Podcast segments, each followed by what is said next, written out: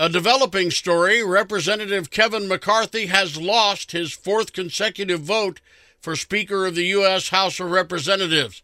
That story breaking just a few minutes ago.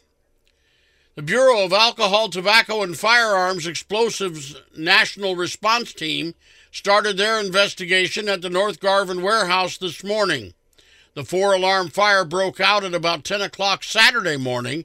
Fire crews maintained the scene to extinguish hot spots at the old faultless Caster Company built in 1913. It's the second historic building destroyed in Evansville by fire since October. In Vatican City, mourners are paying their final respects to Pope Emeritus Benedict XVI today. It's the final day the Pope will lie in state at St. Peter's Basilica before tomorrow morning's funeral. That takes place at 3:30 a.m. Eastern Time, 2:30 a.m. Evansville time. Pope Francis will preside. The Vatican announcing yesterday that more than 135,000 people have filed past the body.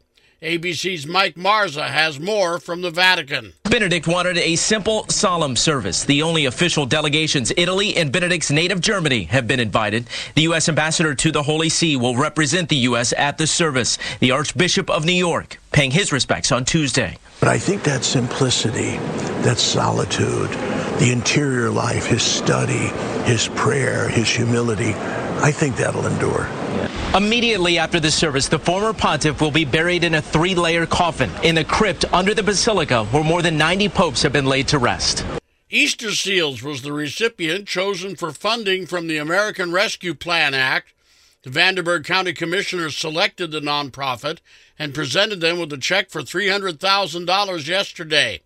Their decision was based on decreased revenues, increased costs, and a growing need for services as a result of the COVID 19 pandemic. Easter Seals made a statement on social media that the main focus for this funding will go toward mental health. The American Rescue Plan of 2022 provides emergency grants to help hard hit small businesses recover from the pandemic. President Biden's trip to Kentucky today is part of an administration effort to focus on infrastructure spending. ABC News White House correspondent Karen Travers has details. While President Biden travels to a bridge that connects Ohio and Kentucky today, other members of his administration will also make visits to bridges that will receive federal funding for upgrades and repairs. Vice President Harris will be in Chicago, Transportation Secretary Pete Buttigieg in New London, Connecticut, and White House Infrastructure Coordinator Mitch Landrieu heads to San Francisco. The bipartisan infrastructure law invests around $40 billion to repair bridges across the U.S. Today, the White House is announcing a rollout of about $2 billion in funding. Karen Travers, ABC News, Washington.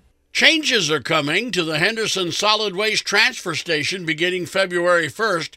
Henderson City and County residents will need to show proof of residency to continue free service by presenting a utility bill. There'll also be a $5 charge for anyone who visits the facility with an untarped or unstrapped load. This is to reduce the amount of litter along the roadway on Wolf Hills Road, Highway 41, and the southbound bridge. The man suspected of killing four University of Idaho students could arrive back in Idaho today after he agreed to go voluntarily during a court hearing in Pennsylvania on Tuesday. Bryan Kohberger was pulled over twice in the Hoosier state last month by law enforcement. ABC's Alex Stone.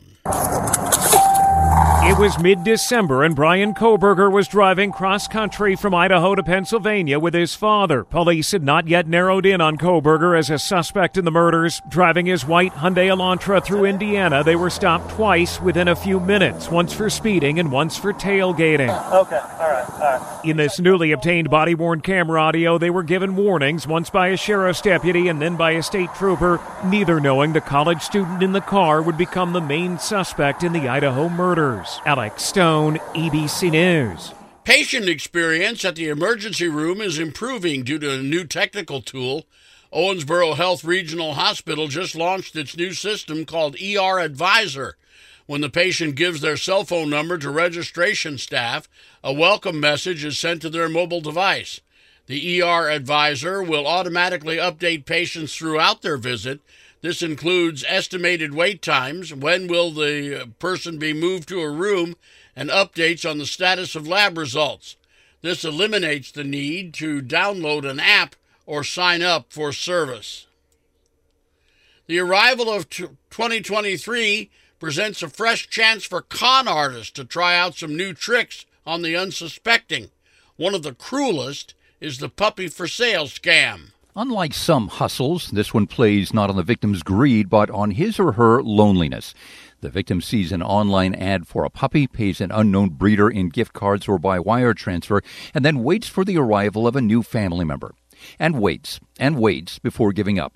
The Better Business Bureau says it happened thousands of times last year to the tune of $2 million, adding that as many as 8 in 10 sponsored pet ads are fake.